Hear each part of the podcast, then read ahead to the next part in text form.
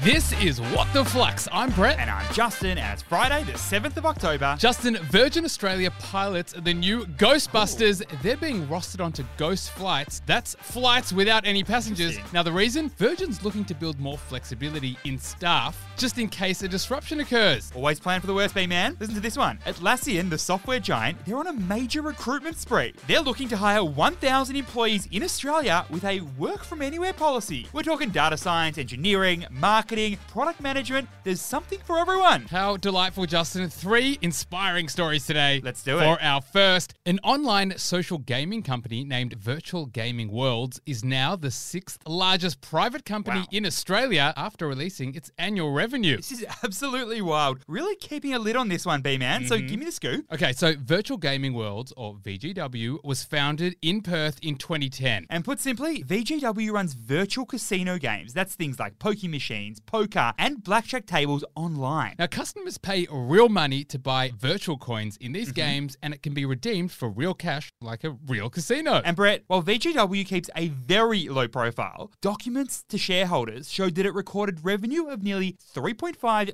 billion for the 2022 financial year. Wowee. And profit over 450 mil. Now, Jazzy Boy, most of VGW's customers are actually in the US, where gambling on the internet is largely banned. Mm-hmm. So they use a sweepstake model to comply with the US laws to avoid the regulatory risk. Interesting. So, what's the key learning here? regulatory risk is when a change to the laws in a sector may significantly hurt a business. And sometimes these regulatory changes can be fatal to a business. in this case, with VGW, we know that gambling is still illegal in many US states. And that means online gambling for cash prizes is illegal. But VGW uses the sweepstake model to get around this. And Jazzy Boy, for some investors, the risk that the US changes its sweepstakes regulation is just too hot to handle. So, for those who were brave enough to invest in VGW early, they've been handsomely rewarded. Mm-hmm. For our second story, Nestle has announced a 1 billion US dollar commitment to protect coffee from the climate crisis. Nothing better than a hot Nespresso pod in the morning, B man. So, what is Nestle doing here? So, Nestle is the 155 year old company founded by Henri Nestle in Switzerland. it's grown a little since then, because today it has more than 2,000 brands and is stocked in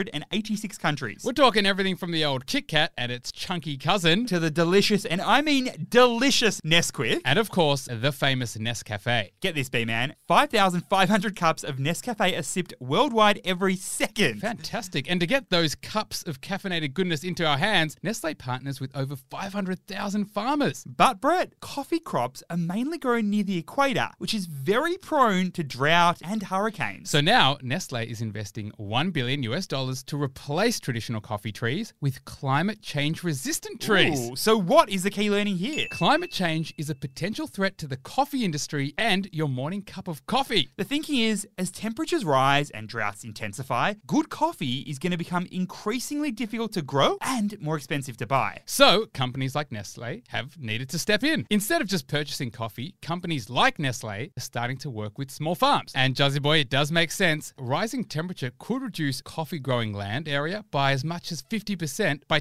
2050. Wow, so Nestle knows if it doesn't take action now, there may not be coffee farms in 20 or 30 years. For our third and final story, Apple will have to change its iPhone charger in the European Union after a new reform passed that requires a single charging point for most electronic devices. The one charging port to rule them all, B man, so talk me through this one. So we all know there is absolutely nothing worse than running out of phone battery. Especially when you're at a mate's place and they only have the opposition's charger. Some facts iPhones are charged using a lightning cable. and Android based devices use the USB C connector. But now USB Type C will become the common charging port for all mobile phones, tablets as well, cameras as well in the E EU. And this will be required in just under 24 months from now. It's believed the reform will save 11,000 tons of waste across the EU every year. Wow, that's the weight of the Eiffel Tower in wasted charges. And Brett, it's also going to save consumers Mm. thousands of knotted cables in their top drawer. Hmm, But this reform also means that Apple loses a key part part of its value proposition control over the product